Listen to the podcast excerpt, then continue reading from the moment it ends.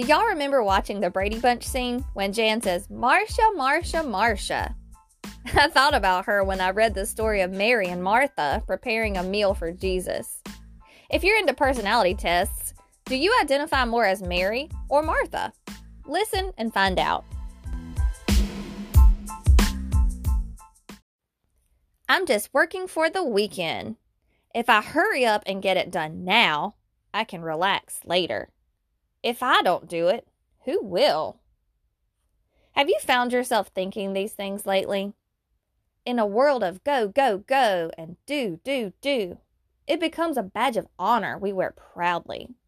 It lets others know that we are important. It shows that we are dedicated and it indicates our involvement and endless devotion to our children. I love the quote that says, We expect women to work like they don't have children and raise children as if they don't work. Instead, we find ourselves running around at a maddening rate, trying to check off every box while maintaining a flawless demeanor. It's not just women either. There are men climbing ladders and chasing the next big thing, too. I mean, it's not especially masculine to miss a board meeting in order to attend a ballet. And of course, we've got to make sure to get the perfect picture to post. Otherwise, how will people know how busy we are and how good we are at keeping up with the Joneses? Guess what? We were never called to exhaust ourselves in this way. I've been reading about Mary and Martha this week, and I'm overwhelmed by their story. As a refresher, Jesus stopped to have dinner in a village at the home of Martha. She was fussing about the kitchen, getting the meal prepared, setting the table, putting more toilet paper in the guest bathroom, and fluffing the pillows.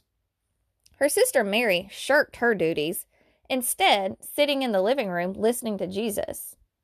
Martha, worried about burning her biscuits and still needing to run back out to the car and get the new serving pieces she had picked up at TJ Maxx, asked Jesus why he wasn't telling Mary to get up and help her. His response was that Martha was too worried about things happening in the here and now and missing the big picture that she was in the presence of the Lord. It's tough being Martha, especially when you've been being Martha for a long time. People expect it. You feel guilty when you don't live up to your Martha reputation. You know people are annoyed that you always have to have things just so. But if you were to rely on them, they'd be sitting around like Mary. On the other hand, if we are like Mary, it's easy for others to assume you are lazy. Or worse, don't care that your children were the only ones who didn't bring homemade cupcakes to the party.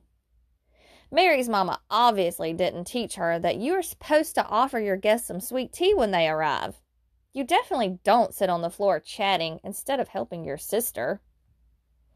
I'm not sure we know how to find the balance between our Martha and Mary tendencies.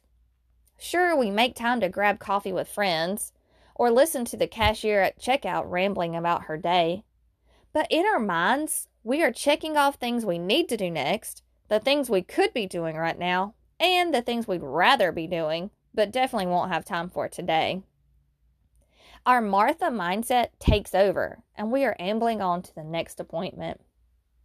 We have a hard time surrendering at the feet of Jesus because we feel like we have to be actively doing something and doing it ourselves. It scares us to think that anything can be out of our control. We like to analyze every possible outcome then choose the path that is most advantageous to us. It feels uncomfortable to slow down and really listen to someone else. Mary figured it out, though. She recognized that the word of the Lord would be better than any fried chicken this side of heaven could possibly be. She knew her heart needed to be filled with the Savior. I thought about Mary this week while lying awake one night, worrying about my patients at work, my children at daycare, my husband and his many hats, and my role to take care of them all. Two things were made clear to me. One, I'm not called to take care of everybody. Jesus does that. Hey, you aren't either. And number two, if I'm awake anyway, what a perfect time to spend some one on one time listening to Jesus. I stopped listing out my concerns and offering my solutions on how God should fix these things and asked Him to. Instead, show me what His plan is for us. I put away my preoccupations with duties and listened. Just be still. It's hard to do. It takes a lot of practice and redirecting your mind from making a grocery list to focus on being in the presence of the Lord. You don't have to kneel at the altar to be on holy ground. If your heart is turned toward Jesus, you yourself are holy ground. God will speak if you are listening. Don't be distracted by the things around you that you want to control. Your visitors really don't care if you have dust bunnies under the couch. Your kids don't care that you sent a Lunchable today. And your coworkers don't care if your shoes aren't on trend. Jesus definitely doesn't care about those things. He is worried about your heart. He is inviting you to hang out in the living room, or your car, or your bedroom, or the sanctuary, and leave your worries with Him. He will provide a way in the wilderness.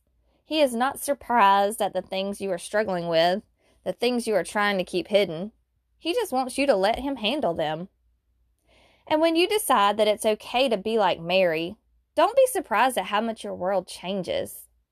As good as you are at being Martha, Jesus is better. Let him in. Start with a tiny prayer.